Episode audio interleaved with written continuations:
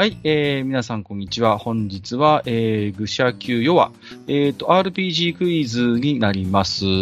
で、えっ、と、RPG クイズ、複写級的ファンタジー RPG クイズといえば、お相手はもちろんこの方、便利屋ジダーことジダラクサイさんです。こんばんは、よろしくお願いします。はい、こんばんは。よろしくお願いします。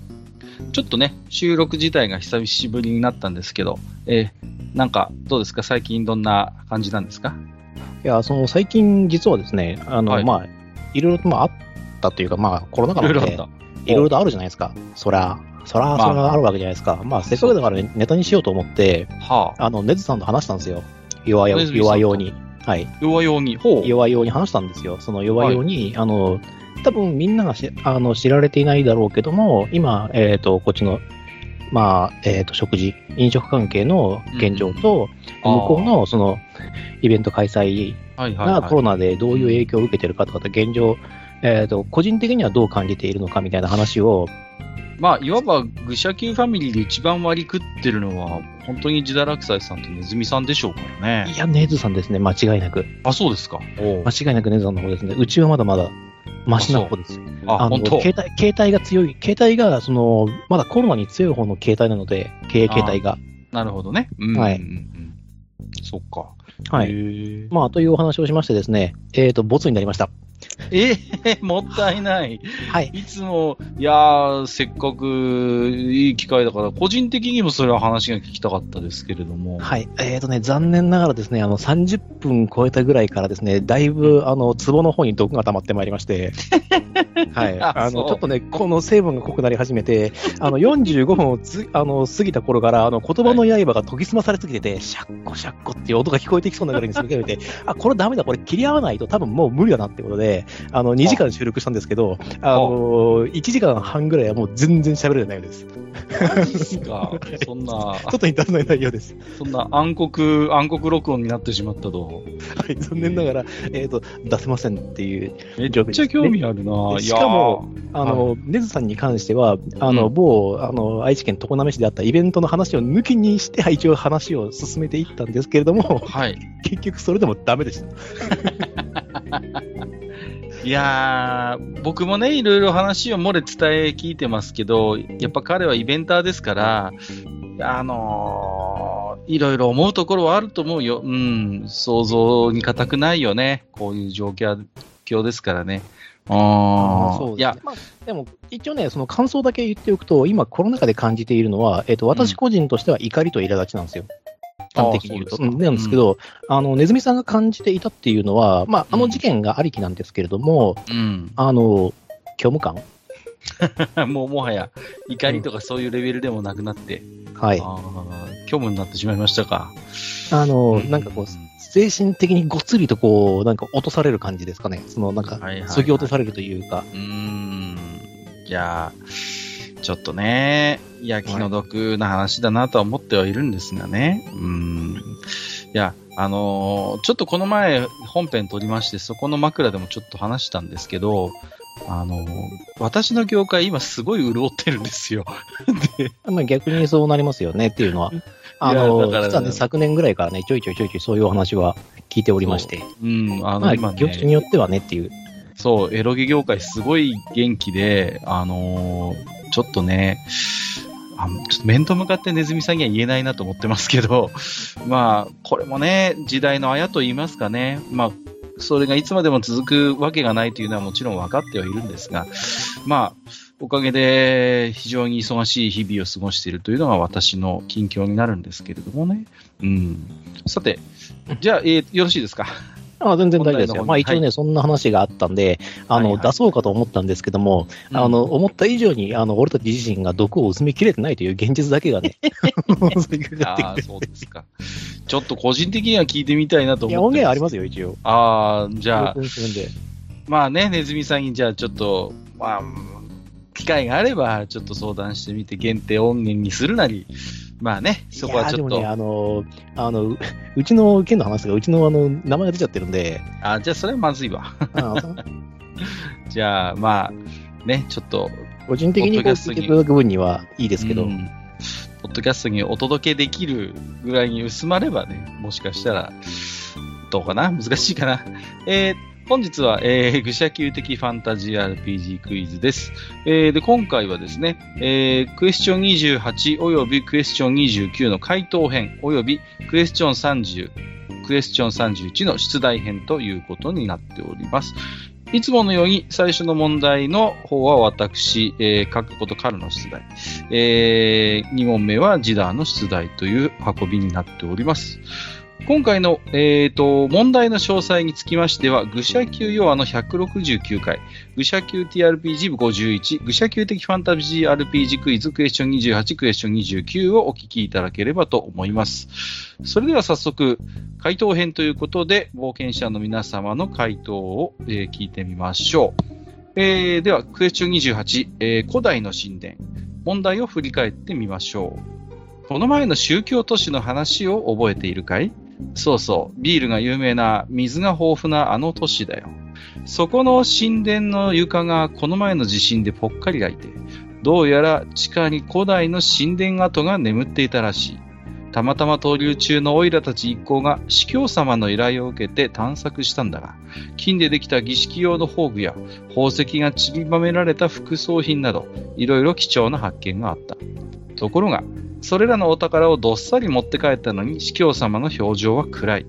そこでちょっと気の気がついたことをオイラが司教様にちょっと囁いたら、嘘のように司教様の表情は明るくなり、秘蔵のビールまで開けてもてなしてくれたっていうわけ。さて、オイラが司教様に何と囁いたかわかるかいという問題でございました。では、えー冒険者の皆様の回答を見てみましょう。えーまずは、えークイズの堅実番長ことコメガさんですね、いただいております。今回は問題とヒントが割と少なめだったので、早めに答えようと思ってはいたのですが、結局こんな時間になってしまい申し訳ない気分でいっぱいなのですが、気を取り直して回答させていただきます。割とギリギリだったんですかね。えーとりあえずいつものように状況の整理から言ってみます。カル君たちが依頼を受けて調査に向かった古代の神殿で、金やダイヤで飾られた豪華な宝具や、服飾品などのお値打ち品を発見したのに、依頼者は暗い顔をしていた。カル君が依頼主に何かしら囁いたら、依頼主は顔は明るくなり、秘蔵のビールまでご馳走してくれた。古代の神殿はこの宗教都市で信奉されているのと同じ宗教。カル君は発見した宝具の宗教的な価値はわからないが、装飾品としての価値はよくわかる。この宗教都市は金銭的に潤っており、依頼主はお金には困っていない。この状況は、依頼主が発見された古代の宝具や服飾品が原因で悩んでおり、それをカル君が何かしらの知恵か知識で即座に解決してあげたということになると思います。依頼主が金銭的に困っていれば、発見した宝具などに多額の税金が発生し、その納付金の工面に頭を悩ませた姿に見えますが、あいにくお金には困ってなさそうなので、おそらくは宗教的な悩みなのだと考えられます。そう悩みを解決したカル君には宗教的な知識がないので、金銭的な価値に関する知識で解決したのでしょう。そして、カル君は冒険者なので、古代の遺跡や神殿のお宝についても詳しかったはずです。金と銀では、金の方が価値が高いのは今でこそ当たり前ですが、古代においては銀の方が価値が高い地域が多かったりします。かっこ沈黙は金、雄弁は銀という有名な格言も時代によって解釈が異なったりします。うんうんまた宝石についても古代と現代では価値や意味も変わってきており、贅沢な装飾品というよりも魔除けやお守りの意味が強かったりします。以上の点から考えると、依頼者は自分の信じる宗教の古代の宝具や服飾品が豪華すぎることに少なからずショックを受けた。そのことに気づいたカル君が古代においてはそれほど豪華なものではないことを依頼者に教えてあげたことで感謝されたというところではないでしょうかという回答でございました。相変わらず非常に丁寧に、えー、と問題を分析されていらっしゃるので、ああ、さすがだなという感想なんですけれども、結論から言ってしまうと、えー、とちょっとこちらが、えー用意している回答ではないんですよね。うんまそうですね。そうえっ、と、この回答だとするならば、えっ、と、うん古代の宝具や装飾品が贅沢すぎることにというのであれば、えっ、と、現在お金に潤ってるっていう状況下とのそのギャップが埋められないてないですよね。そこですね、やっぱり。うんはい。金銭的にはその基本的に困ってない人たちっていうか宗教団体が昔からありましたよっていう証明なので、うんでね、今はね、石品をこう、なんだろう、製品というか、そのあれを、えっ、と、まあ、主としている宗教うんだった、だったら、いや、これまずいわっていうことになるんですけど、ただまあね、あの、実際ビールを、まあ、お作っていて、それがある種商売として成り立っているような宗教ですから、そこまでのこう、非常にこう、清廉系、なんていうのかな、こう、ね、製品を旨とした宗教ではないということは、ちょっとこう、想像に難くないのかなと思うんですよね。だからそういう意味で言うと、この司教様が、コメガさんのご指摘の通り、えー昔の同じ宗教が非常にこう、税を尽くしたホームとか装飾品があるということにショックを受けるというのは、やや、えー不自然かなという指摘もできるかなということですよね。うん。そうまあただ面白い視点かなとは思います。そのね、あの、今の価値で見たときに非常にこう価値があるものでも、古代においてはそうではなかったり、逆にね、古代において非常に価値のあるものとされたものが現代においては陳腐化してしまっているというのは、まあ確かによくある話ではあるんですが、ありますね。とね、コメガさんはちょっとこう、その金銭的な部分に今回ちょっと囚われちゃったかなっていう感じがありますね。うん。ありますね。なんか昔、どっかのその、えっ、と、アマゾンかなんかかな、うんその、あの、まあ、川をさらって金を探すみたいな、はい。あの、作業をしていた従事者、あの、下級の労働者が、あの、暇つぶしにやっていた、あの、掛け事のはいチップが、あの、ダイヤだったって話があって、すごいですよね。結局ね、物の価値っていうのはどこまで行っても相対的なものですからね。うん。そうですね。まあ、変わらないのって言えばやっぱ、金とか銀とかですよね。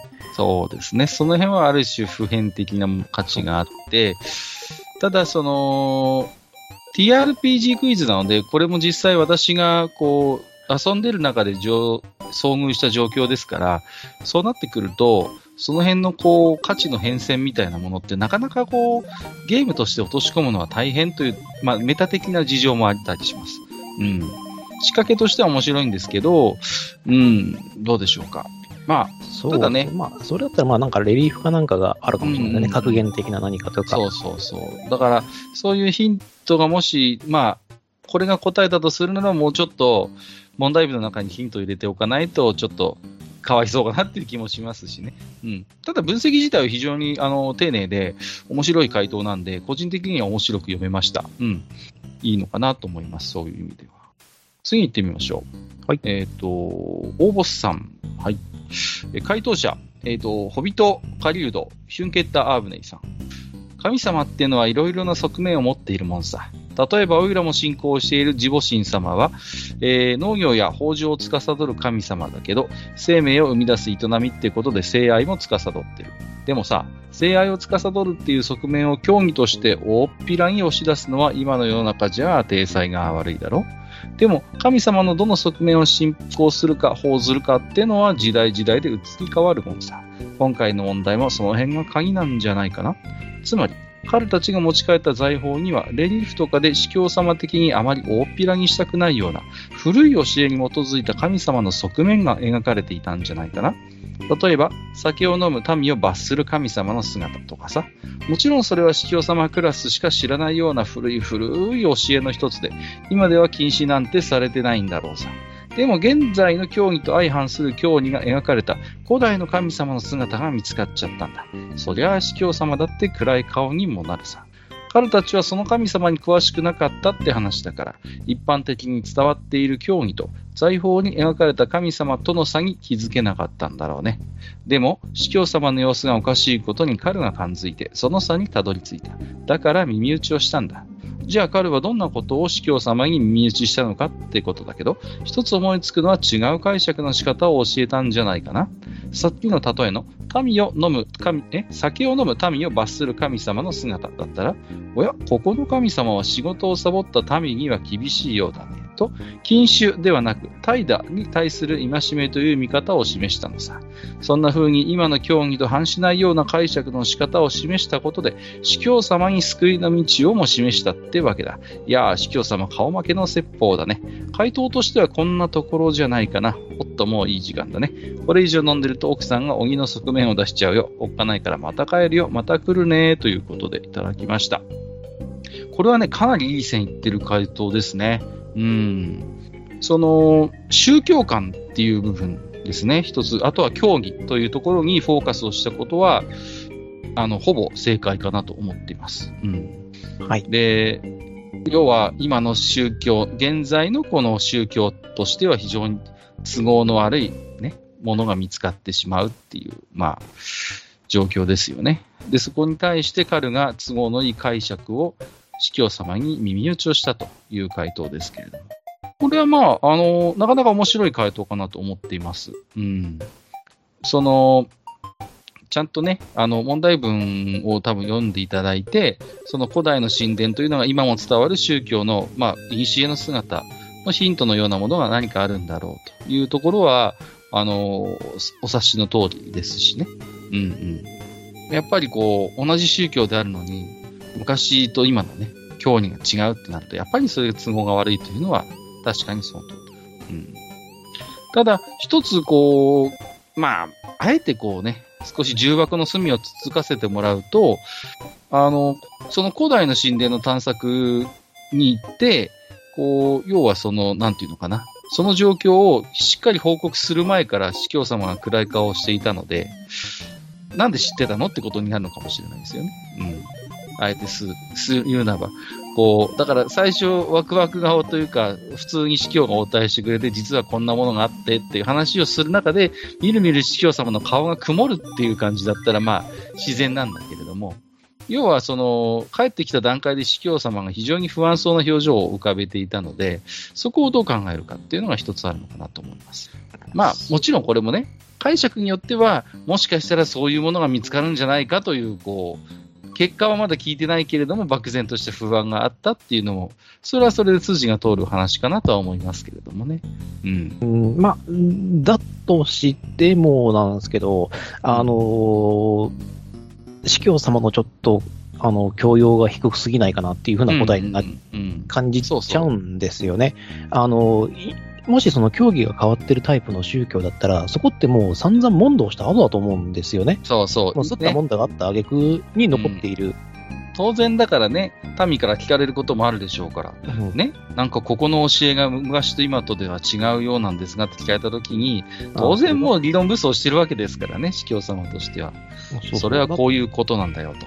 ね。そうそう。昔はこうだったけれども、今の教えはこういうふうになっているんだよって。そうそうそう。うん、そこういう宗教的な指導者っていうのはその辺に非常に敏感なんですよね。うん。だからあらかじめおそらく理論武装はしているんだと思いますから、対してこの宗教に詳しくもない、ましてやね、あの、よそ者である冒険者がこういうものがあったっていうことを仮に報告したとしても、いかようにもできると思うんですよ。ああ、あなた方はこの宗教のことをよくご存じないから、そのようにあの像を見て感じてしまったんですねって言ってしまえば終わりですから。そうだと思うんですよね。うん、あの、まあ、彼がまさしくあの新刊、同じ新刊だったらこういう方法、こういう考え方が今、あの、こっちの方ではなってるんですけど、みたいなことは言えるかもしれないんですけど、うん、えー、彼多分盗賊でしょ？そうです。もちろん、もちろん盗賊です、これは。えーあのー、これは、そうですね。はい。確か、タマットシーンを進行してたと思いますよ、このゲームをしたときは。ああ。じゃあ、サカロスか。ですので、まあ、あのー、ちょっとやっぱりそういう宗教的な、こう、アドバイスを、彼から、こう、司教様にするというのは、うん、若干ちょっとこう、自然につながらない部分があるっていうことですかね。視点自体は非常に面白いし、ある側面としてはあってはいるんですけどもね、この回ですけどね。あの、だとしたら問題文の中に、あの、うん、えっ、ー、と、暗い顔をした司教様にカルが支えたではなく、あの、司教様と、まあ、カルとの、えっ、ー、と、なんだろうな、子供の受け声だとか問答があった結果、うんうんうん、司教様は、あの、心よくビ、あの、胸筋を開いて、あの、ビールをおごってくれるようになりました、みたいな流れだったら、あの、理論武装のあれが終了しましたよ、みたいな解説もなるかなとは思うんですけれども、今回文からはね、はい、そう、問答したという様子は見て取れないので、うん、おそらく一言二言の囁きでは解決しないと思うんですよね。ちょっと、非常にそういう宗教の解釈に関する問題ですから。だから、ちょっとそういう面でもね、うん、視点自体は非常に合ってますし、正解に近いんですけども、最後のちょっと部分のつながりというところですかね。うん。じゃあ、次行ってみましょう。えー、バーニーさんですね。うん、ここも久しぶりね。最近は遠出してたからね。えっと、ふむふむ。宗教施設の地下ね。察するに司祭の器具は、そこが遥か先代の墓所で墓荒らしになってしまったんじゃないかってことなんじゃないのかな。だとすれば安心させるなら墓所ではなかったって示せればいいんだろうけど。でも、副葬品があったって言ってたのもね。だとすれば、安心させる、あっと失礼しました。えー、少なからず、えーそれに類する施設だったのだろうとは思うけれども。単に死者に祈りを捧げる空間であり、遺体や棺はなかったとかだったら安心するのかな？もしくは保管庫？副葬品だけを保管しておくなんてことがあるのかはわからないけれど。まあ、滞在期間ギリギリまで考えたらもっといい答えが浮かぶのかもしんないけど、それやって何とか答えそびれてるから、とりあえずこれを回答として提示しておくわ。また何か思いついたら変更するかもね。じゃあ、このエルフの森さんのアブさんとお腹空いてるからハギスお願いね。ということで言っております。ありがとうございます。はい。えーと、もしかしたらその古代の神殿の探索が墓荒らしになってしまったんじゃないのかという回答ですけれども、だとすると、初めから依頼しないのかなって感じもするんですよね、逆に。そういうことになってくるとね。うんうんうん。まあ、もちろんね、あの全く間違ってるわけではないとは思います。例えば、もしロールプレイの中でそういう懸念を表現するとするならば、くれぐれも、えー神殿ではあるので、そういう、こう、聖域というか、そういう、えーかつてのね、えー棺のようなものがあった場合には、粗相のないように、失礼のないようにといったようなことを、国を指すと思いますし、副葬品を持って帰ってきているので、それについてはあらかじめ許可を与えているという考えるのが自然だと思うんですよね。そうなってくると、ちょっと司教様の懸念というのは、若干不自然かなという気はしますね。もしこの初め回答だとそう、初めから言い含めておけばいいですし、そうそう。もしね、うんそういうものがあったとしても、決してふ手を触れてはならぬとか言ってるんだったら、あの、バーニーのこの回答は非常に自然につながるかなとは思います。触れないでくれないでくれっていうふうにしておいて、で、後で、まあ、金銭的な、あの、安全が確認されたときにこちらで確認して、報酬をきちんと追加で払わせていただくよみたいなそうそうそうそう。話になると思うので、うん。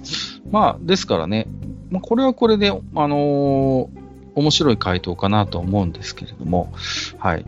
あとはね、どうでしょうかね。うん、非常に水が豊富な、えー都市だったんですよね。で、地下にも地下水が非常に豊富にあることが想像できます。あの、ビールぐらい作ってるぐらいですからね。そういうところを、果たしてこう、どうでしょうかね。残ってますかねこう、棺とか。遺遺体の、遺体のアンチ場所としてはちょっとまずい気がします。まずい気がしますよね。そうそうそうそう。はい。まあ実はこんなところも、えーヒントになっていたりします。はい。はい。で、えっと、次行きましょう。えっと、あ、ナル、ナルティさんですね。前回からですね。はい。えー、私は銀融詩人のナルティ。たとえ同じ宗教でも、時代によって教義や信仰の対象が変わっていくことはよくあるわ。だからこそそういう状況に対応できた宗教こそ長く続いているということもある。伝統と変化はコインの表裏なのよ。とどのつまり、ここの司祭は今の教義を真っ向否定するような資料が出てくることを恐れたのよね。おそらく彼は、司祭様、ご安心ください。見つけたのは宝具ばかりで、資料の類は見つかりませんでした。と囁いたのだろうね。水の豊富な都市だっていうから、差し詰めそういうものはとっくに傷んでなくなってしまったんだろうさ。私ら銀融詩人が伝える物語も時代によって主人公が変わることもよくある。それを聞く者が変われば物語もままた変わっていくものなのよね、といただきました。はい。はい。あの、一つ質問なんですけど、あの、その時のキャンペーンの時に、あの、シャスト屋の、シャスト屋の新刊のナルティって人いませんでした？いましたね。え？な この人、なん、なんか鋭いな。えっと、えっとですね、ほぼ正解、ほというか、もう、えっと、正解です。ナルティさん。あはい。はいあの、満額正解でございます。万学正解ですね。あの、実は、その、これ、前回出題したときに、あの、ジダラクサイさんと収録後に、あの、お互いの問題についての回答の出しっことかしてるんです、実は。はいどう思いますみたいな感じ。その時に、僕が喋ったこととほぼ一緒です。聞いてたのかな？いやいやいや。えーっとですね、あのーそういうことなんですよね。ですから、あのー先ほどの、えーっと、大ボスさんの回答にも、まあ、非常に近いところもあるんですけれども、その、何が F1 かっていうと、要はその資料ですね。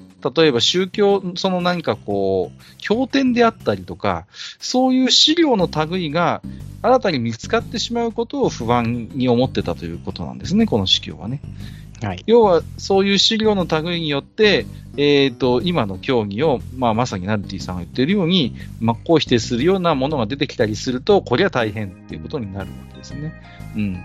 まあ、先ほどのちょっとも触れましたけれども、ある種、その、宝具とか、そういう副装副装品みたいなものっていうのは、まあ、変な話、いかようにも解釈はできるわけなんですよね。だけど、例えばこう、紙の資料として、そういう経典とか、そういう資料の類が見つかったときに、それをこう否定して、今の宗教の教義につつなげるっていうのは、なかなか宗教者であっても至難の技なのかなとは思うんですよね。ですから、そういうしちょっと、こう、新たな経典の類が出てきたときに、それが必ずしも今のその宗教活動に資するものになるかというと、そういう保証は全くないわけであって。うん。あとは、えっ、と、お察しの通り、あの、水の豊富な都市ですので、そういう紙の資料の類っていうのはまあ傷んでなくなって、まあ、もし仮にあったとしてもね、傷んでなくなってしまうでしょうし、うん。まあ、おそらく、そういう類のものは、この地下水が豊富な地下の古代神殿には収めなかったんじゃないのかなということも想像できます。うん。はい。ということで、悔しい、ちょっと悔しいんですけど、えっと、はい、ナルティさんは今回もほぼ正解ですね。はい。えっ、と、回答は以上となります。はい。で、えっ、と、回答発表なんですけど、ほぼ、えっ、と、ナルティさんの指摘の通りなんで、はい。えっ、と、実際にその、司祭様が、えっ、と、心配されていたのは、えーやはり、現在の、えっ、と、競技を、えー揺るがすような、えー昔の経典、えー資料の類が発掘されることをやはり恐れていたんですね。うん。で、もしそういうものが世に出てしまうと、えー今の競技とのすり合わせが、さっきも言ったように非常に大変なことになりますし、まあ、もしね、ことがことなら、今のその、この宗教都市のそういう活動そのものを根幹から揺るがしかねない事態も起こり得る。まあ、それだけやっぱ宗教において、あの、経典であったり、教義というのは、やっぱ柱になるものですからね。そういうものがやはり揺るがせになってしまうことを恐れたということなんでしょう。で、結果として、まあ、あのーそういうものが出なかったということを、まあ、えー、司会様にね、彼は耳打ちをしたということで、まあ、非常にあそういう意味で安心をしたということなんだと思います。問題文をちょっと,、えー、と振り返っていただきたいんですけれども、えっ、と、地震でぽっかり開いたということで、古代の神殿跡が出てきたわけですよね。ってことは、まあ、あのー今の宗教指導者たちにとっても、偶然の産物なわけですよね。この古代の神殿の、まあ、探索という出来事が。うん。できれば眠ったままであればよかったわけですよ。うん。で、おそらくこの司司祭様とかは、積極的な調査とかもしていなかったはずですよね。もし地震でぽっかり開くぐらいの場所にそういう古代の神殿があったとするならば、もし積極的に発掘調査をしていたならば、事前に見つかっていた可能性が高い。だけれども、地震でぽっかり開いてそういうものが出てきたということになりますと、できればそのまま眠っていてほしいものが出てきてしまったというふうに考える方が自然なのかなと思います。そうなってくると、まあ、出てきてしまった手前、冒険者を雇って探索はしなければいけないけど、何か今の競技を揺るがすものが出てこなきゃいいなと考えるのは、まあ、自然なことなのかなとは思います。いやーこれね、よくできたシナリオなんですけど、うんただ、あの、現代日本人だとピンとこない部分すげえ多いと思うんですよね。まあ、それはそうかもしれませんね。ねなんか俺はうんこの、まあ、答えとか、その、あの、ものを聞いたときに、あの、うん日本史で習った、あの、平安仏教と鎌倉仏教と、はいはいはいあの、戦国仏教の違いみたいなのを、ちょっと感じましたね。ああ、そうですねあの、本願寺の僧兵たちに、あの、平安仏教の経典ぶつけて、これが本物だって言ったらぶち殺されますからね。そうですね。まあ、なんでしょう、非常にこう商業的にも成功している宗教だったので、ある意味では非常に保守的になっている部分っていうのも、まああるのかなとは思うんですよね。そうなってくると、やはり今の活動を揺るがすような存在というのは、脅威であったことは間違いないでしょうし、偶然ぽっかり口を開けてしまった古代の神殿は、必ずしもこの都市の宗教指導者たちにとっては歓迎されるものでもなかったということなんでしょうね。はい。ねまあ、古いものが常に正しいというわけじゃないですからね。そうなんですよ。でもね、出てきてしまった以上は調査をしないこともまた不自然ですしね。非常に街の割りが難しいところだったんだと思います。はい。えー、ということで、えー、どうしようかな。ちょっと連続でね、ナルディさんに差し上げるの悔しいんですけど、僕はあげざるを得ないので、ナルディさんに1枚今回は差し上げたいと思います。はい。じじゃあ私はですね、コメガさんですね。ごめんなさい非常にね、惜しいんですよ。いいところ言ってるんですよね。沈黙は金、雄弁は金は、えっ、と、格言も、あの、時代によっては解釈が異なったりしますっていうことをね、近いところまで言ってるんですよね。そうですよね。だからそういう、こう、ね、価値が変わることがあるっていうところに目をつけたところは鋭いなとは思うんですよ。うん。まあ、でもね、問題を非常に丁寧に読み解いてましたし、ちょっと今後もぜひ、えー、コメガさんのね、答えを聞きたいなと個人的にも思っております。はい。ありがとうございます。えー、以上、クエスチョン28古代の神殿の回答編でございました。えー、それでは、えーと、解説者を交代したいと思います。はい。では、クエストン29、えー近畿であるということうん。に関しては、えっ、と、まあ、自堕落祭の方でから、えっ、と、再度、問題をね、確認してから答えの方に行きたいと思います。はい。えーでは行きます。えっ、と、物語を読むとき、銀融詩人の歌を聴くとき、気になった人物の話を掘り下げて調べてみたくはありませんか？それが主人公を支えるパーティーメンバーであれば問題はありませんが、時として、えー悪役にフォーカスを向けたくなることもあるでしょう。物語を盛り上げてくれる悪役は非常に魅力的ではありますが、悪役サイドをメインにしてとして語れることはありません。物語を司る二つの月の神も悪役を主人公とした話をすることはないと言えます。一体なぜでしょうという問題でした。うん。ということで、まあ早速回答の方に行ってみようと思います。まず、大ボスさんの回答ですね。回答者は、えーと、ゴロスキ総兵の、えー、ゲンツァ・オーファルさんですね。うん。いきます。えー、なんか前回は珍しい観客がたくさんいたらしいな。俺も下水道に潜っていなければ答えられたんだがね。気を取り直して回答行こうかね。ああ、そりゃ悪役サイドをメインに語っちまったら色々都合が悪いんだろうさ。そりゃ悪役の中にも、お涙頂戴な物語やバックボーンはあるかもしれねえさ。だが、一度そういう裏側を知っちまうと、お人よしの奴らなら、えー他の冒険の悪役に対しても、こいつにも事情があるんじゃないか、話を聞こうって言い出しかねねえし、疑り深い奴も、えーこいつの裏には何かあるんじゃないかって話が進まなくなっちまう。最悪、方針を間違えてパーティー真っ二つだ。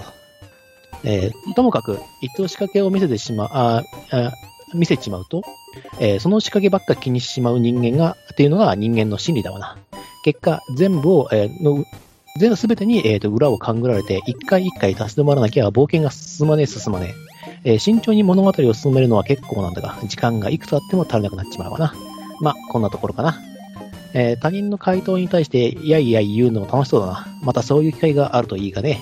という答えをいただいております。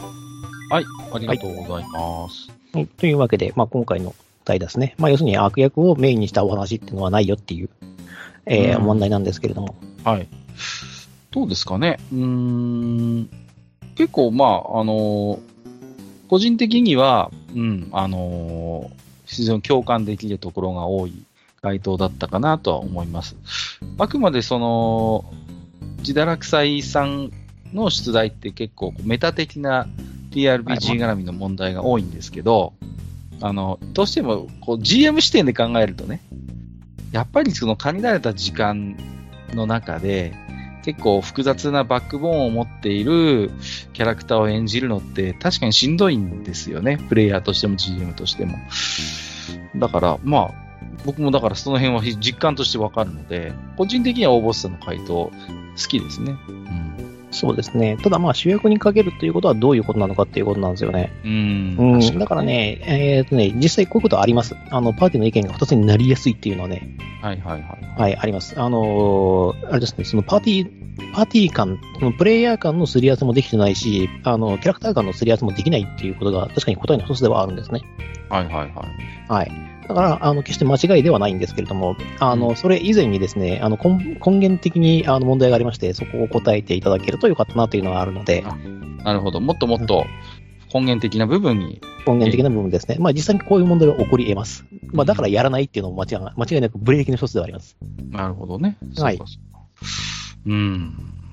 そうなんですよね。あの、い、あの、私なんかは、まあ、違うというか、その経験の違いからあるんですけども、人間って成功体験を追いがちなんで、一回成功したシナリオをね、結構こするんですよ、ギミックを。ああ、まあ、それはわかりますよ。うんん。あのあるので、じゃあまたやってきたのかっていう、そういう読み合いになっちゃうと、またそれはそれで面白くないので、あの俺は結構毎回毎回、あの、ギミックを変えてたつもりなんですけど、やってる最中は。なるほどね。はい。うん。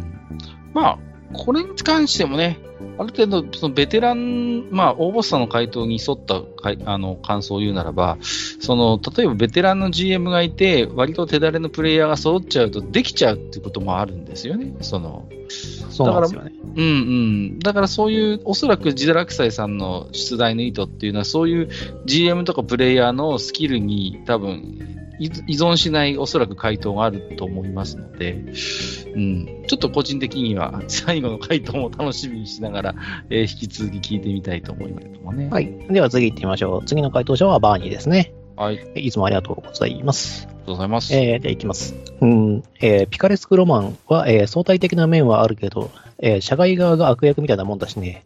そもそもジダーさんは意図的に全文を通して悪人ではなく悪役と言ってるように感じるし、多分 PL の善悪といったアライメントは関係なくて、絶対にないくらいの勢いで言い切ってるっていうことは胸クソ展開になるとか倫理的とかの曖昧なものではなく、もっとロジカルなもの。うん。うーん、GM 的見地か。時々一人で山にこもって精神を死域に送っているティラノさんならわかるかもな。え言うて私も司法世界では攻撃等級とはいえ TRPG という広い次元ではまだまだ駆け出しの冒険者だからねって。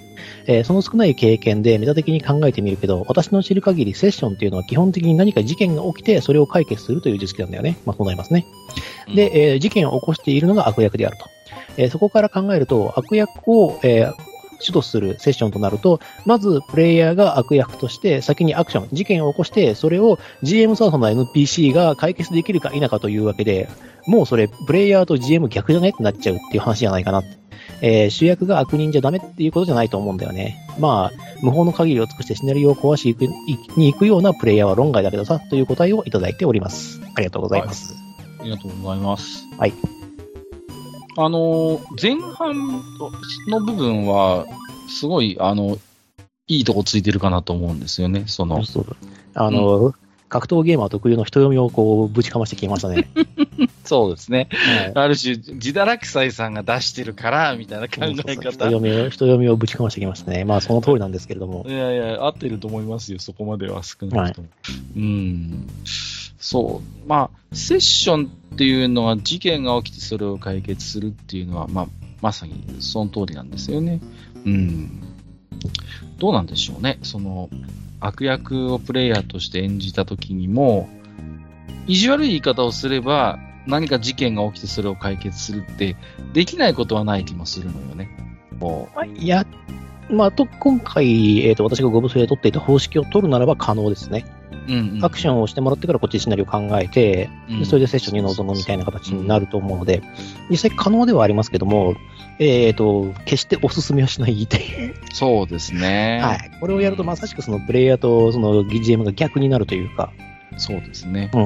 うん、誰がシナリオを作って終着に向かっとんねんっていう話になってしまうので、その、だから、ゲームマスターが選択肢を用意することと、プレイヤーがシナリオを主導して、それに GM がついてくるっていうのはや、やっぱり違うんですよ。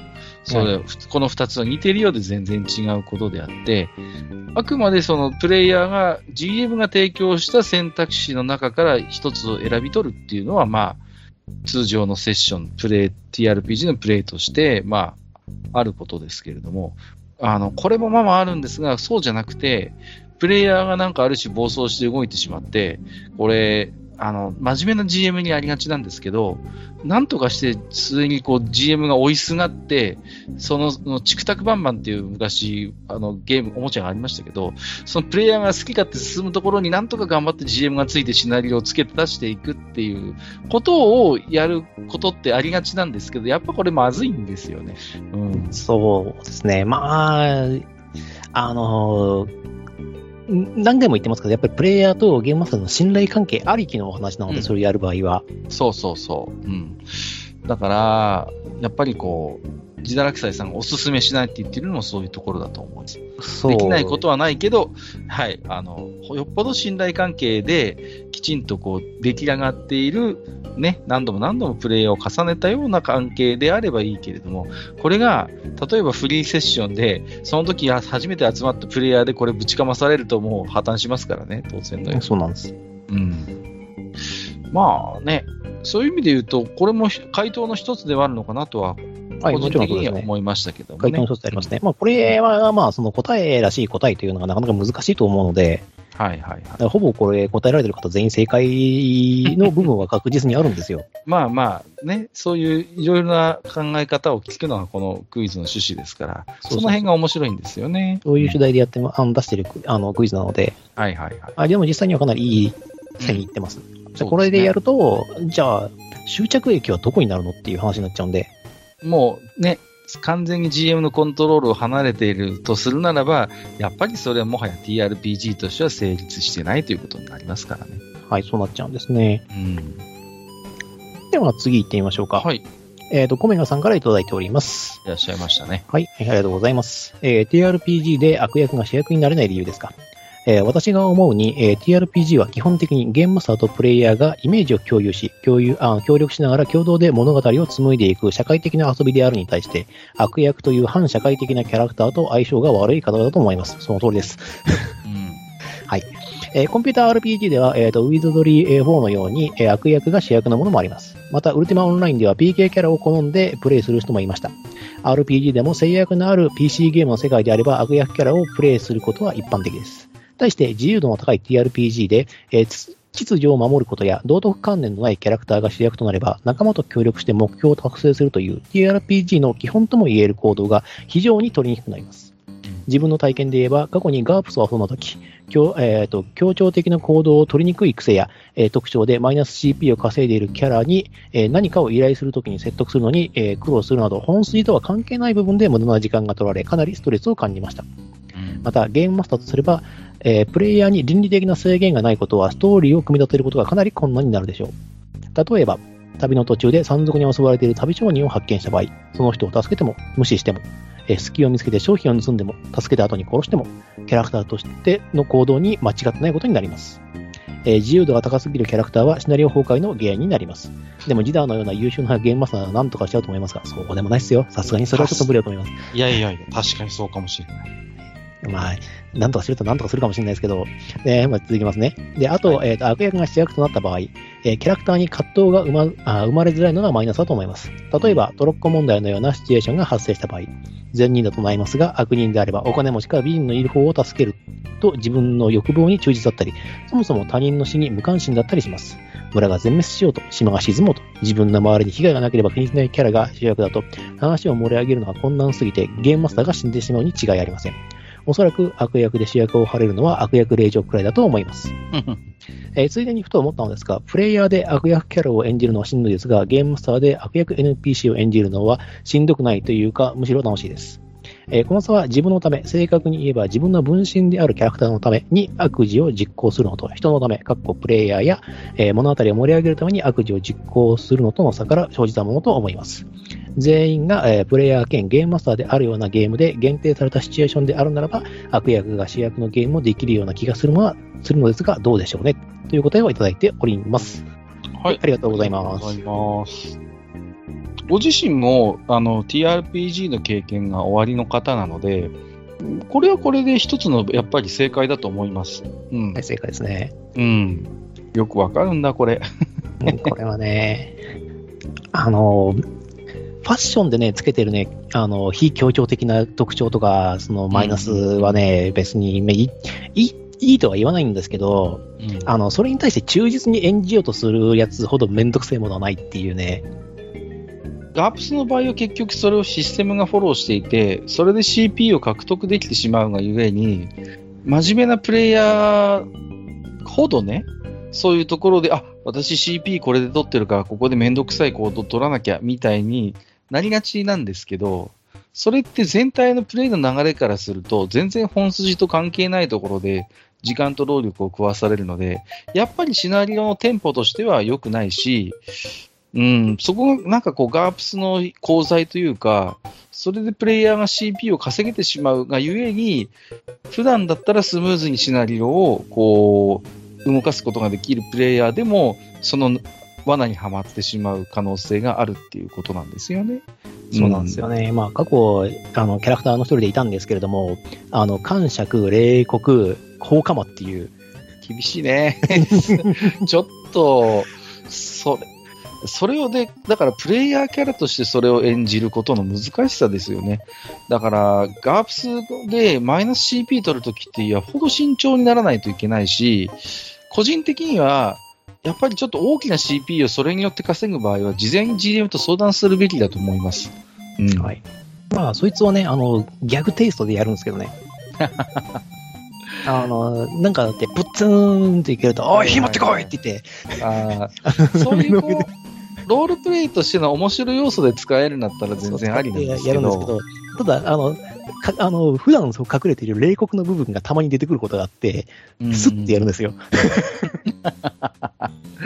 だから、ガープスの、あのープレイングが上手い人は、その辺のマイナス CP も、巧みにシナリオの邪魔にならないように使えるから、とか、その、いいと。あの、味付けとかに使って、たまに思い出したかのように使うって。毎回毎回やると、その、難しくそうなってそうそうそうしまうので。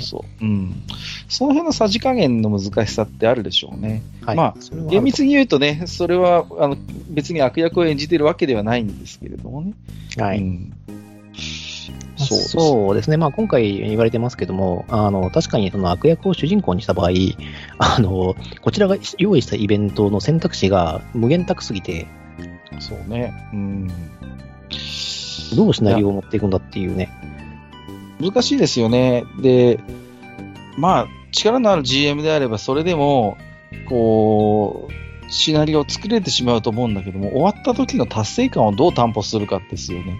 その悪役としてのミッションの達成の結果、とある人物、とある善良な人物を殺すだったり、もう、とある、なんかこう、ね、理不尽に金銭を奪い取るみたいなことで、はい、ミッション成功です、おめでとうございましたって言った時に、いやー、今日も面白かったですねってか、楽しかったですねって感想になるかどうかっていういや、あの、そういう感想を抱くプレイヤーとはやりたくないので。いやいや、本当にね。だから、うーん、まあ、やっぱりね、うんこれも一つ悪役を演じることの難しさとして、僕は非常にこういい回答かなと思いますね。あ、いい回答です。めちゃめちゃいい回答ですね。うん。はい。でも、これはね、ゲームマスターやってればね、全員わかるんですけどね、悪役やってるとき楽しいんだ、これが。これは楽しい。めたくそに楽しいです。それはね、ある種 GM の特権なんですよ。そういう。特権、特権、特権。本当に。なそういった意味でも、やっぱりその悪役キャラを、まあ、主役にはしないよっていうのもあるんですけどね。うんうんうんうん。そこは、まあ、ちょっと言い方悪いですけど、プレイヤーに、あの、なんかにさせてたまるかよって部分がありますから、そんな、そんな美味しいものをね。そうそうそうそう。まあ、その辺をね、まあ、やっぱり、加味すると、悪役を、まあ、その主役にはしたくないよねっていうのがうん。見えてくるかなとは思います。はい、そうです。まあただね、その、小説とかだったりとか、それこそあのプレイあのこあのコンピューターゲームのそのウルティマオンラインなんかは、あのうん BK キャラもくあの腐るほど見てますし、はいはいはい。はい。まあそういうのは一般的なんですけど、テーブルトークっていう風なその物語を紡ぐとなると、うんやっぱ難しいんですよね。難しいと思います。はい。では次の回答いってみましょうか。はい。はい。えっ、と、ラジオネーム、えー、でっかいのみたいの三世さんからいただいておりますと。うん。で、いきます。えーカルト時代がそろそろ潮時かと思った頃、酒場の入り口に一人の男が現れる。カウンターで主人と何やら会話をして用が済んだのか近寄ってくる男の姿を認めると、彼の表情があからさまに嫌に嫌そうになるうん。そう、あのパン屋のでっかいのである。が、彼の姿はいつもと違い、表情もやや疲れが見える。うん、ああ、君らか、久しぶりだね。実はちょっとトラブルに巻き込まれてね。ある店にパンをの配達に行ったら、偶然その店が裏の仕事の隠れ蓑だということが分かってしまってね。そこの連中に追われているんだ。なんとか連中を巻いて、家から必要なものを持ち出して、世話になったここの主人にちょっと挨拶をと思ってきたんだが、君たち、また何かやっているよね。どうやら追っ手をここに気づいていないのだし、休息語りに答えてみようかと。悪役メインの物語はなぜないかって。それは私みたいになるからだよ。完全に創作ならともかく、銀融詩人の歌ってものは実際に見たものから作るものだろじゃあ、どこに取材依頼をするというんだい？盗賊ギルドがそんなものを斡旋してるわけがないし、まさか怪しそうなところのドアを片っ端からノックして、あなた怪しい人ですね？と聞くわけにもいくまい。自称ユーザ様ならその辺に転がっているけど、悪党ってのはこっそり労働に勤しんでるものだよ。仮にビンゴだった場合、その後無事に返してくれるわけはあるまいて。私みたいに逃げ、逃げさせたら右に出る者はいませんと豪語するくらいならとも、運は良くて当分拉致、運が悪ければ神様にこんにちはかな。綺麗な女神様だといいね。で、えー、うまく逃げおおせても当分は奴らはに追われてこうして大変な目に遭うわけだ。余計なことをベラベラ喋られると彼らもいろいろ困るだろうからね。何かしらの偶然である人物が悪党だと一方的に分かったとして、こっそり後をつけて社会見学するという手もあるかもしれんが、素人に気づかれないで尾行されるような間抜けな奴に何を期待できるかね。まあ少なくとも銀融詩人に歌われるような伝説的な人物である望みは薄いわな。峠で、えー、旅人や商人を襲っているありきたりの盗賊の話なんかが誰が好き好んで聞くというんだ。実際に被害を、あ実際被害を、えー、被ってて不愉快になる人もいるだろうし、物語になるような面白いネタが期待できる悪党だったら用心深くもあろうから、身内でもない限り近寄ることすらできなかろうで。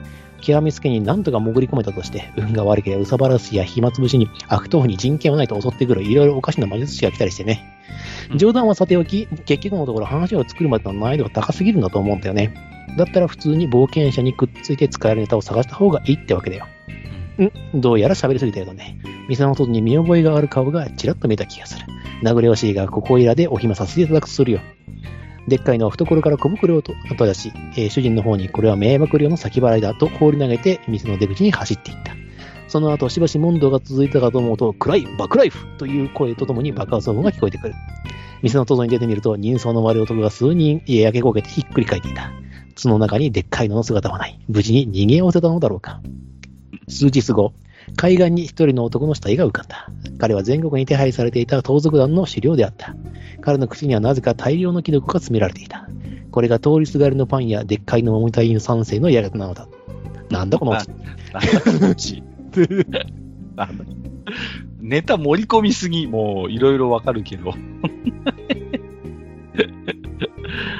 あのー、長いんですけど、あのー、割とエッセンスとしては結構シンプルで、うん、はい。あのー、まあ、まっとうな回答かなとは思いますけれどもね。うん。基本的には今までの回答と、あの、そんなにこう、大きく外れた視点ではないのかなと思って聞いてました。うん。あとはその話を作るまでの難易度が高すぎる。うん。はい。間違いないですね。そこに関しては間違いないです。間違いないですね。はい。うん、うん、なんていうのかな。まあ、いわゆる通常のファンタジーものの TRPG をやるときに、お互い分かってるよねっていう、やっぱり約束事不分率みたいなものって、存在するじゃないですか。完全なフリーなわけじゃなくて、ここではこう振る舞うべきみたいなものって、やっぱりありまして、そういうものがある程度共通認識がお互いに取れているからこそ、スムーズにプレイングが遊べたりするわけじゃないですか。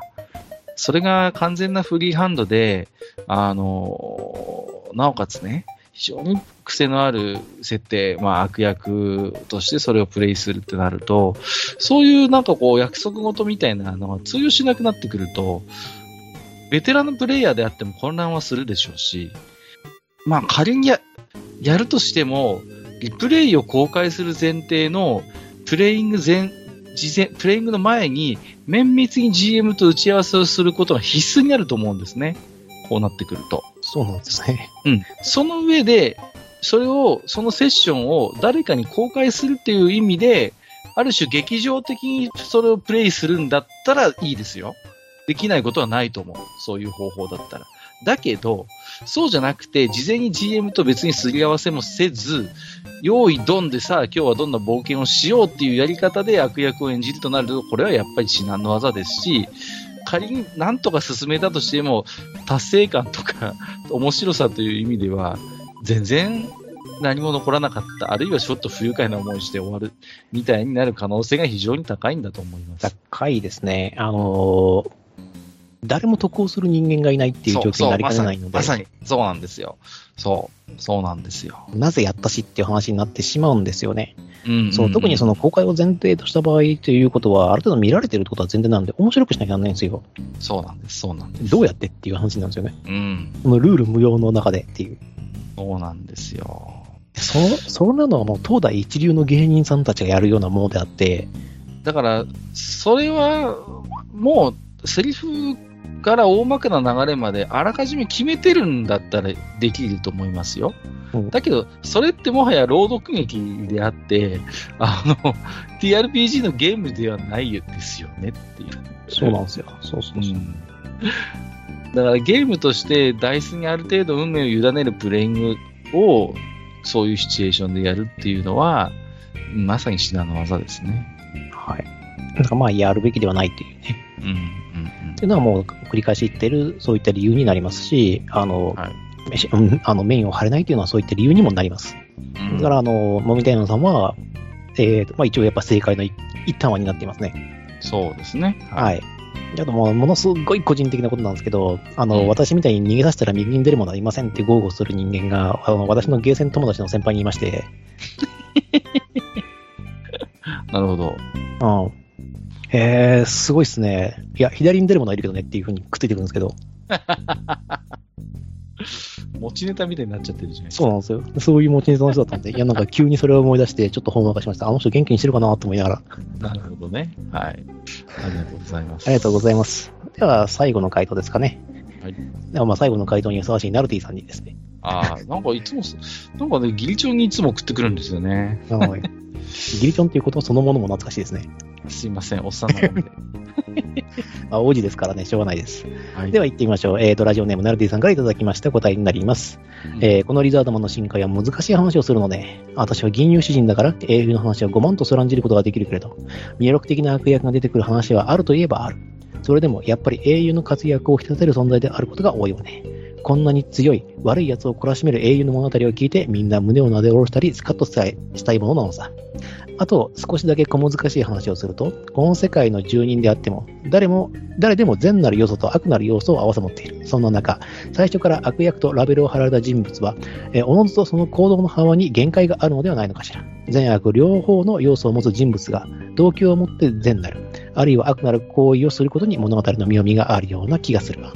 うーん、今回の回答は自信なし、銀融詩人の直れだわ。おとなしく竜との手入れでもしながら他の冒険者の答えを聞くことにします。という答えをいただいております。はい。ありがとうございます。ありがとうございます。これね、面白いですね。に、面白いですね。自信なさそうですね。自信がないっていうのはいいです。自信がないのはいいですし、この人は、あの、面白いのは、悪役になることにフリーハンドではなく、逆に行動に限界があるというふうに信じてるんですね。ああ、ここはね、面白い視点だと思った。そう。はいうん、これは他の冒険者の方では触れてない視点ですよね。はい。うん。悪役としてラベルを貼られると、行動の幅に限界がある。あ、なるほどなと思います。そうそう。なんかね、視界が広い気がしますね。うんうんうんうん。やっぱりシャスターの新刊なんじゃないですかね。なんかね、ちょっとただものではない感じがします 感じがしますね。ね。いや、実に、実に、実に良いお答えですね。この視点はね、リザードマン非常にリザードマンの新刊はって言ってるってことは、多分うん、ずっとゴブスレのポッドキャストも聞いてた方でしょうから、は いろいろ想像が膨らみます。はい。えっ、と、シンプルな答えなんですけど、あの、まあ、さっき言ったその視点として面白いものがあるっていうことと、あとは、やっぱ僕も、なんていうか、メタ的な話をすると、お話を作る仕事をしたりしているので、おっしゃってることはね、まさにその通りなんですよね。うん。あのー結局、その、登場人物も根っからの善、根っからの悪みたいなのってあんまりこう逆にリアリティがなくて、ね、根っからの悪の人間が悪いことするのって当たり前だから、そこに何の感動もないんですよね。ね、逆もしかりで、根っから善なる人間がいたとして、その人間が良い行いをすることに、どこにそこに物語がありますかっていうことなんですよね。そうなんですよ。多くの場合、善悪の振れ幅がやっぱり揺れ動くような人間がいて、そういう人間がある種の志を持って善なる行為をするっていうことに、そこにやっぱりこう一つ物語があるしあ、るわそれに、それを聞く人間はす、にやっぱり共感を得られるのは、そういう話ですよなんとかその自分の感情を揺り動かされる何かがそこにはあるってことなんですそうよね。自分と同じ価値観を持っている人間がこういう理由を持ってこういう行動をしたっていう話を聞いたときに、ああ、私もその気持ちわかるけど、この人は勇気を持って頑張ったのねっていうことになるわけだから、はい。それがね、全然自分とはもう別の次元の存在のような人間が、ね、もう頭の先から足の先まで私は善なる人間ですみたいな人がいい行いをしました。だからってことになるわけですよね。当たり前だよねっていう。はいもうだから共感で言うんならば、あの、普段ね、あの、どうしようもないことばっかりやっているのび太くんが、あの、本当に一かけるの勇気を振り絞って、こう、立ち上がるシーンってめっちゃかっこよく、こうね、胸を熱くさせてくれるんですよ。頑張れってこう言ってやれるっていう、ですよね。ね、いうのがあるんですよ。で、あとね、もう、あの、散々言ってた俺が語るなって話なんですけど、アナキン・スカイウォーカーがダース・ベイダーに落ちる話って、やっぱそれはそれですごいことなんですよ。で、ね、あの、順番は順逆しちゃいますけども、ダース・ベイダーが、ね、あの、暗黒皇帝に対して最後こう、反撃をするっていうあのシーンは、親あればこそっていう、こう、親のあればこそっていう、そのね、あれがあるからこそって、まあ、俺が語るなって話なんですけどね、見たことないのに。いやいやいやいや。でもまあまあまさにそうですそういうよ。ことですよねね。だから、それをね、丸々英語な、映画何本か使ってさ、そこまでの話をつ作るわけだからさ、まあ大したもんですし、あのよくこう、ね、こ引き合いに出されますよね。こち亀の漫画のひで例えられますけど、あの、悪い奴が構成したのを褒めるくせに、最初からいいことしてるやつの方がいいに決まってんじゃないかみたいな話あるじゃないですか。でも、あれって、でも、やっぱり悪かったやつが構成して良くなることにカタルシスがあるんですよね、物語として。だからこそ人の字目を引くわけであってそ、う字幕を引いてるし、ただし、そ、そこをぶっ壊すことによって話を作ってるっていうのはこち亀なんで、そうそうそうそうそう。だから、それをすべて承知の上でそれを壊してるから面白い。そうそう、面白いんですよ。うんそうそう。で悪い奴から普通になっただけだろうって何がいいんだって。何が素晴らしいことなのだか ら、あの、本人目の前に言ってますからね。そうそうそうそうそう。まあ、だからね、そう考えたときに、その、悪役というラベルを貼られた人間は、もう行動に幅があるから難しいじゃんっていうね。あの、まあ、なるほどなとは思いますけど、まあ、ナルティさん自身はなんかな、自納納得いってなさそうな感じがして。納得はいきないですよね。これはね、確信に至るこう答えっていうのもなかなか難しいというか、俺自身もそのかんあの、か完全完璧なる答えがあるわけではないっていう問題だったので、あれなんですけど、まあ、あのー一応取材者としてのその答えなんですけども、はい。あのーですね、物語の背骨が歪んでしまうっていうことなんですよね。なるほどはい。何かっていうとですね、まあ、皆さん、えー感じていることなんですけど、そのプレイヤー、プレイヤー間、プレイヤーゲームマスター間のコンセンサスが取れてないとなると、物語が進まないんですよ。そうね。はい。なので、無理やりとか、その、誰かしらがこうひ、強く引っ張らないと話が進まなくなるので、あのー話を作った際に、えっ、と、苦労が4倍から5倍ぐらいかかるにもかかわらず、面白くないんですよね。まあ、労力に話を作っててリターンがないです。ないんです。全然面白くないんですよ。で、これ実はあの商業誌の方でも、いわゆるその悪人サイドのそのプレイヤーを書いたリプレイとかあるんですけど、あの、すべからく面白くないです。ああ、僕もなんかわかる気がする。私の構造言いますけど、なぜかそこの街では人間の法律みたいなものがあって、なぜか人間と悪役が共生、モンスターと人間が共生してたり、まあ、奴隷という関係があったとしても、なぜかプレイヤー間も普通に話したりするんですよ。うんうんううんん。だからそうなると悪役である必要性がないじゃないですか。そもそもね。はい。普通にやりゃいいんですよ。うん。だからそれをなんか無理やりやるんだったら意味がないよねっていう。すごい設定的に歪んでくるんですよね。うん。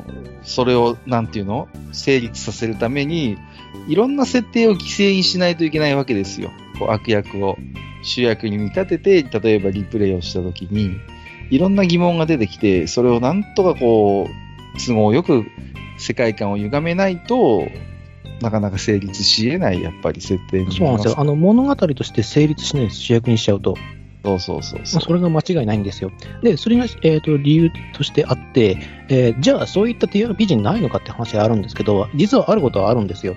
うんうんうん悪役というわけじゃないですけど、あの、忍び神とかみたいな、えーといわゆるそのはいはい対戦もの TRPG なんですけど、それってね、対戦なんですよ。うんうんうん誰が一番最初に目的を達成するかっていうお話なんですよ。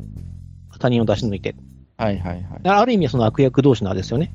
時には手を結んで、時にはそうね、あの、左手ではナイフを持ってみたいな、あの、話になってしまうので、対戦なんですよ。うん。面白いですけどね。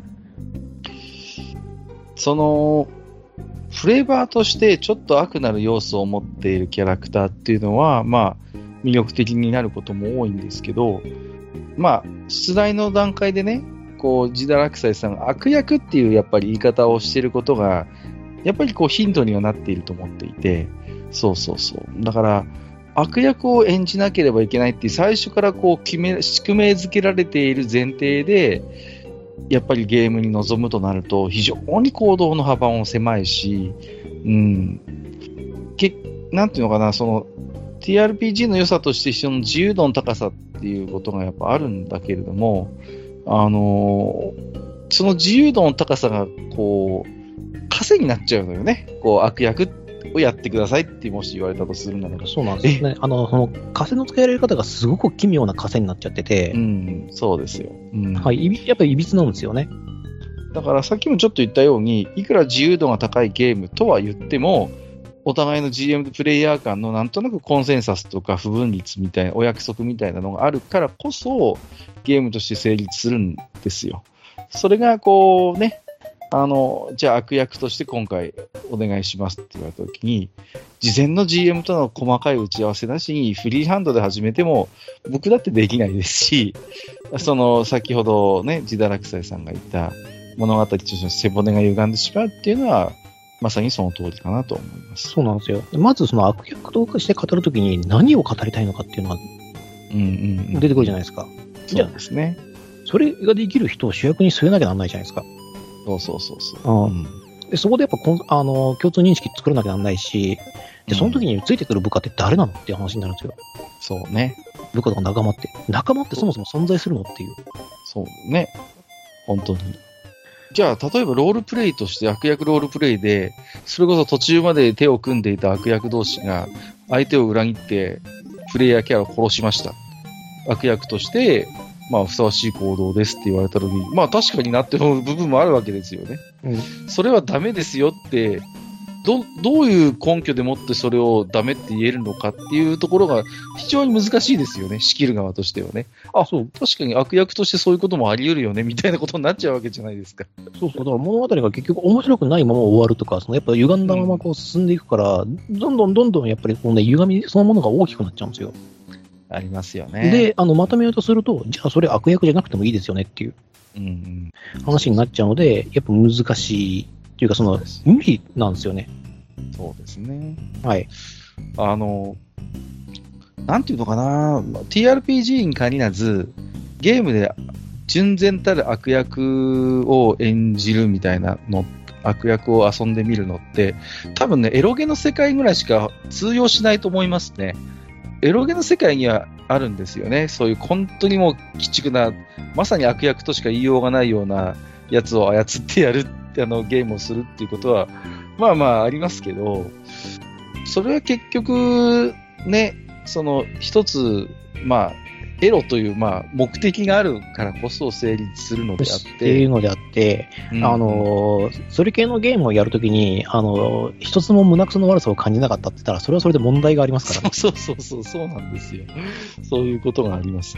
うん。ああくまでもあれはなんかその苦さのある料理を食べるみたいな感じで、うんうんううんん。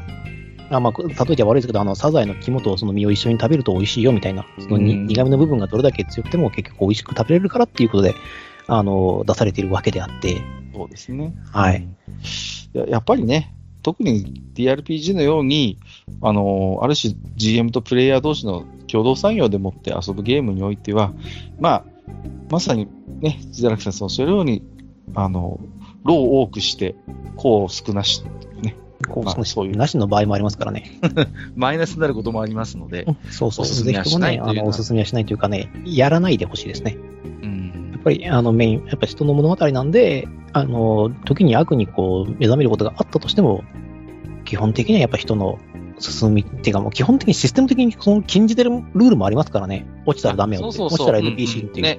そう、ありますよね。あの、きちんとふさ主人公としてふさわしい行動をっていうことを縛っているゲームもありますし、まあ、はっきり言えば D&D やってそういうところがありますから、そういうふさわしい行動を取ることみたいなの書いてますからね。うん。で、英雄的行動とかクレバーな行動を取った場合にはインスピレーションを与えるみたいな、まあ、あの、インセンティブもありますからね。やっぱそういうふうな行動を心がけるようにっていうような縛りはあると思。う。ですね。だから、あの、TRPG のその根幹部分と矛盾が生じるので、ダメですっていうこはい。とですかね。回答としては。はい。ありがとうございます。ます。では、あの、メダルですかね。はい。どうしましょうかね。どうぞ。これはね、私はバーニーさんにあげましょうかね。おー、いいですね。はい。この視点は非常にいいと思います。プレイヤーとゲームマスターがあの逆になるっていううんうん視点は非常に面白いと思います。なるほどね。僕は今回はコメガさんに差し上げようかなと思いますね。うん。まあ、あの、割と、あの、千田さんの回答に、まあ、結構近い、近いところに。うん、ところに触れてらっしゃるので、じゃあ今回は、えーバーニー、バーニーと、えっ、と、コメガさんにね、えー、羽馬メダルを進呈したいと思います。と思います。あの、実際銀メダルがあるから確実にナルティさんにあげてるので、確かにね。ははいい。えーでは、回答編はここまででございます。はいでは、今回の出題枠に参りましょう。えーと、いつものように、えーカルから1問、ジダーから1問ずつ出題をさせていただきます。えーカル枠は、最近ちょっと怪しくなってきましたけど、一応、初級者向け、ジダー枠は上級者向けになっているはずです。さて、では、えーカル枠からの出題です。クエスチョン30。題しまして、愚痴の多い兵士というお話。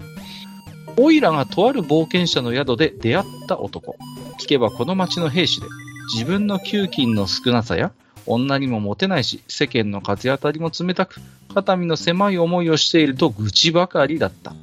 それでもこの仕事に誇りを持っているようで、彼のそばに立てかけてある装飾の入った刃先の丸い長剣はしっかりと戸に磨かれているし、短い絵にもこの国の紋章らしきものが見て取れた。さて、立派な獲物から察するに相応の地位にあるのではと、オイラはいぶかしんだ。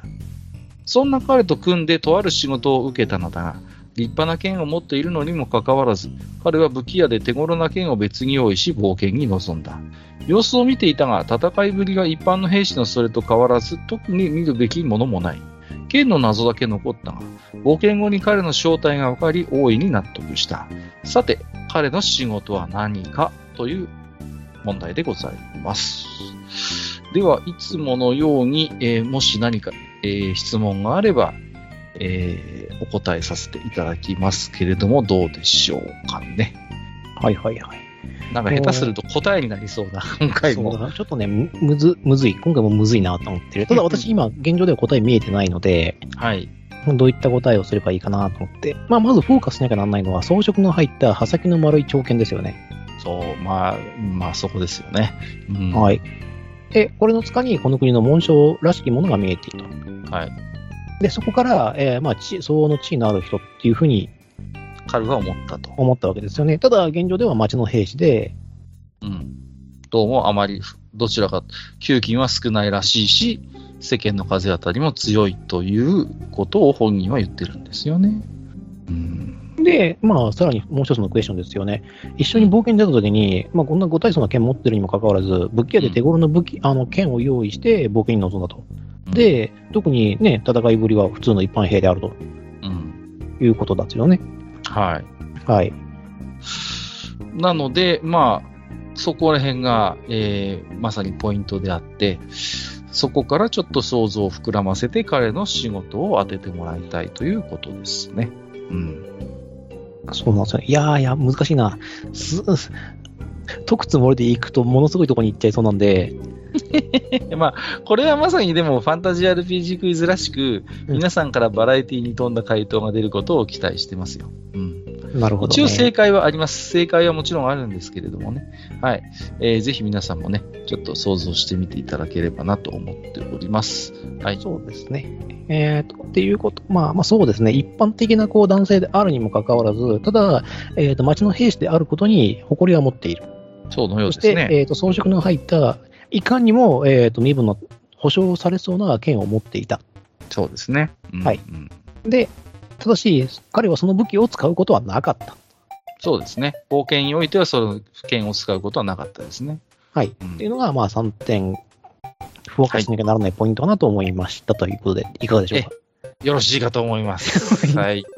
いいヒントです。はいじゃあ、ジダー枠の出題行ってみましょうかね。では、ジダロクいきます。えーと、クエスチョン31、立ち位置を変えれば何が見える？を出題させていただきます。はい。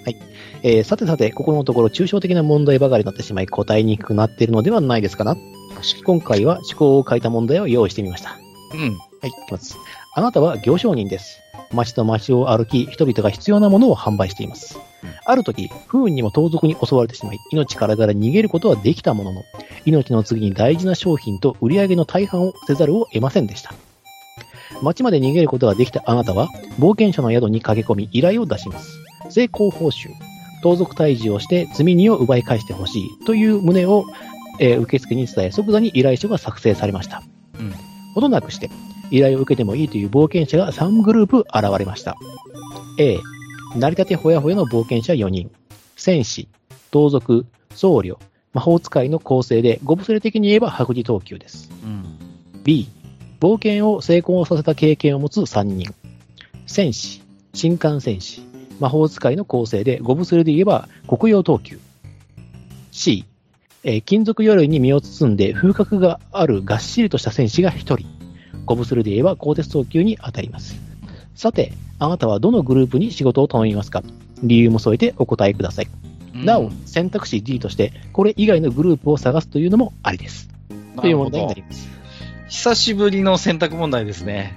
はい。久しぶりですけれども。あー、面白いな。原点回帰したのと、あの、このシリーズは何か、何個か作れるなっていう、テンプレを作るために頑張ってました。いいですね。いや、はい回答は非常に回答しやすいかと思いますが、はいえー理由も添えてお答えいただきたいということですね。はいうーん、さて、ヒントになるような質問ができるかな。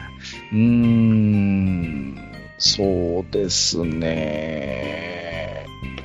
まあ当然この、えっ、と、依頼をしたときに、はい。こう報酬の話も出ていたと思うんですけれども、はい。これはどうなんですかね？この等級によって支払うんですけども、ただ人数が変わっているので、総額はほぼ変わらないと思ってください。あなるほどね。まあ確かに A だと4人いますけど、C だと1人ですから、まあ、単純に考えると報酬の額が変わらないとするならば、C の選手1人がもし成功させたとするならば、まあ、4, 4人分1人占めできるわけですからね。そうなります。うん、なるほど。そっか。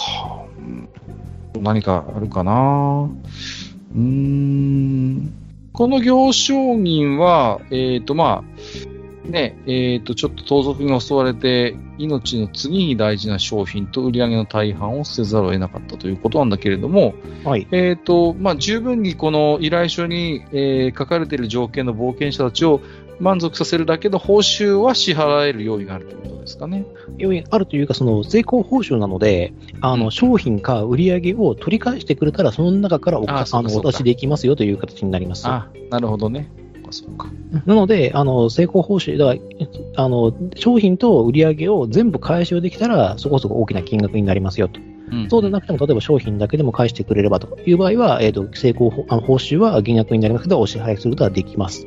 あなたたちの仕事次第ですという話になって、で、即座、できれば早く、はそれだったら早く出た方がいいですよっていう、うんあの、商人としてはやっぱり焦っているので、お金なんかをすぐ使いますからね、商品は別にさばかなきゃなんないからあれですけど、うんうんうんうん。なるほどね。であれば、やっぱり、あの、一刻も早く解決をしてもらいたい。という意味で、あの、うんうんこういった依頼を出しております。なるほど。まあ、選択問題ですし、ちょっとこれ以上のことは、えー、やめておきましょあわかりました。う。もう一回ちょっと選択肢だけ、えっ、と、説明してもらってよろしいですか？はい。えーでは、えっ、と、3グループあるうちの A グループ。成り立てほやほやの冒険者4人。えー冒険経験はありません。えー戦士、盗賊、僧侶、魔法使いの構成です。B、えー何回か冒険を成功させた経験を持っています。完全なる初心者ではありません。戦士、新幹戦士、魔法使いの構成になっています。うん。C、金属鎧に身を包んで風格があるがっしりとした戦士です。歴戦の風格を感じることができるでしょう。ただし、人数は1人です。で、この他に、えー D としてこれ以外のグループを探すというのもありというありです。これ、こういう組み合わせで、こういう組み合わせのグループはいないのかというふうに。書いていただければと思います。であの、あと理由を添えていただけるとありがたいですね。はい。わかりました。ありがとうございます。以上が自堕落斎さんからの出題枠。クエスチョン31。立ち位置が変われば何が見えるでございました。はい。えーと、愚者級的ファンタジー RPG クイズ、回答希望者の皆さんは、冒険者名も希望者の方はお書き添えください。合わせてご紹介させていただきます。回答はブログのお便り投稿フォーム RPG クイズ回答までお寄せください。お願いです。1回の投稿に1問でお願いいたします。2問とも回答希望の冒険者の方はお手数ですが2通お送りいただければと思います。この回のブログの記事に回答締め切り日の目安を記載しております。えー締め切りを守ってお早めにご投稿ください。特に最近、締め切り間際の投稿が目立っております。えー狙っているのかもしれませんが、ナルティさんも早めにお願いします。あの、心臓に悪いんで23時53分とかやめてください。メール付着の事故防止のため、クイズの回答に限り、事前に回答が到着しているか確認を受け付けております。冒険者名など回答が特定できるような情報をご用意の上、ツイッターのリプライにてご連絡をください。はい。えー、で、愚者級的ファンタジー RPG クイズ、えー、インスピレーションを感じた回答には、羽馬メダルを私とジドラクサイさんから申請しております。集めると何かいいことがあるかもしれません。はい。ということで、えっ、と、今回の愚者級ファンタジー RPG クイズは以上となります。今回は割と、あの、回答編、回答がばらけていて、面白かったなと個人的には思います。はい。ぜひ、あのね、あの初めて、えーまだ、えー回答を送ったことがないなという方いらっしゃいましたら、ぜひ大歓迎でございますので、えーはいチャレンジしていただければと思います。思います。あのはい別にいいですよ。あの、僕の回答はなんとなくでもいいです、理由が。うんうん。そうそう。あまりこう気負わずに、ぜひね、気軽に回答いただければと思います。ちょっと。今回は、はいまあ原点回帰しましてですね、元のあの、はいファンタジー RPG クイズ、あの、五流亭をちょっと目指してみました。ああ、いいですね。確かにこんな感じでしたよね。はい。はいはいはい。ちょっと懐かしいなと思って聞いてました。はい。ということで、えーぜひ皆様、ふるって回答の方お寄せください。以上、愚者級要は愚者級的ファンタジー RPG クイズでした。お相手は自堕落斎さんでした。ありがとうございました。はい、ありがとうございました。